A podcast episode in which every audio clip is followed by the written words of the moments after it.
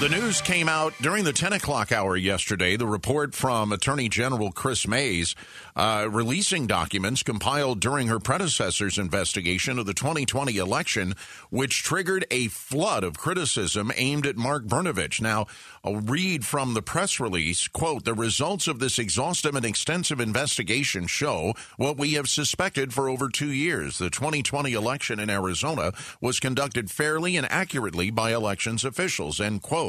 Now, the criticism being hurled at former Attorney General Mark Brnovich, who only released a preliminary report on the findings of the investigation and didn't release all the details.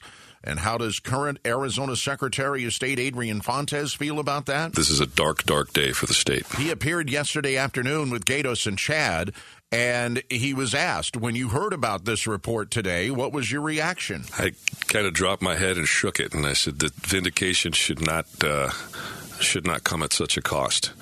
There's a lot of people that don't realize the personal tragedy that this has really foisted on a lot of folks. We've had people suffering death threats because of this.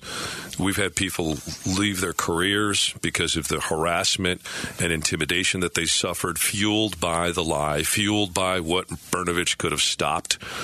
Uh, you know, here's the chief law enforcement officer who's supposed to be protecting folks, and for whatever reason, selfish, political, whatever, he allowed this lie to fester and to poison the conversation. And instead of standing up and being a man and stopping it, he was the worst kind of a coward. Uh, not just a coward moving away from the truth, but a coward that let it happen, knowing that other people were going to get hurt. And that's just disgusting. It's one of the most despicable things I've ever seen. You can hear the full interview at our website, ktar.com. They also took calls from listeners who still felt the election was rigged. You should hear that exchange as well.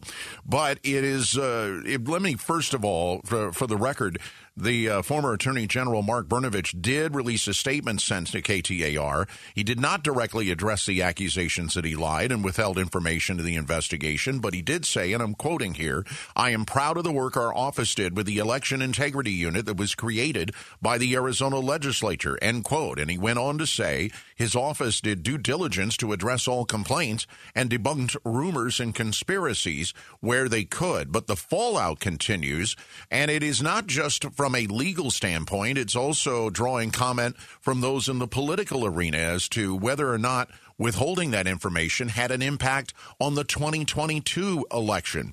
So obviously, there is more to come in terms of uh, accountability. What most people are saying is the the real avenue to hold Mark Brnovich accountable on this would be to have him disbarred from legal practice.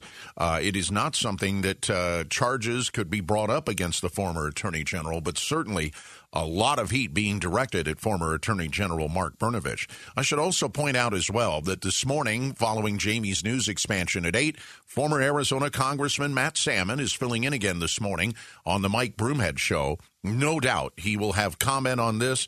Uh, it is a subject he has uh, tackled in the past, filling in for Broomhead, and he will obviously have comment, comment on it this afternoon, and or this morning, I should say. And again, uh, I really recommend you hear that full interview with Adrian Fontes from the Gaydos and Chad Show. It's available to you right now at KTAR.com.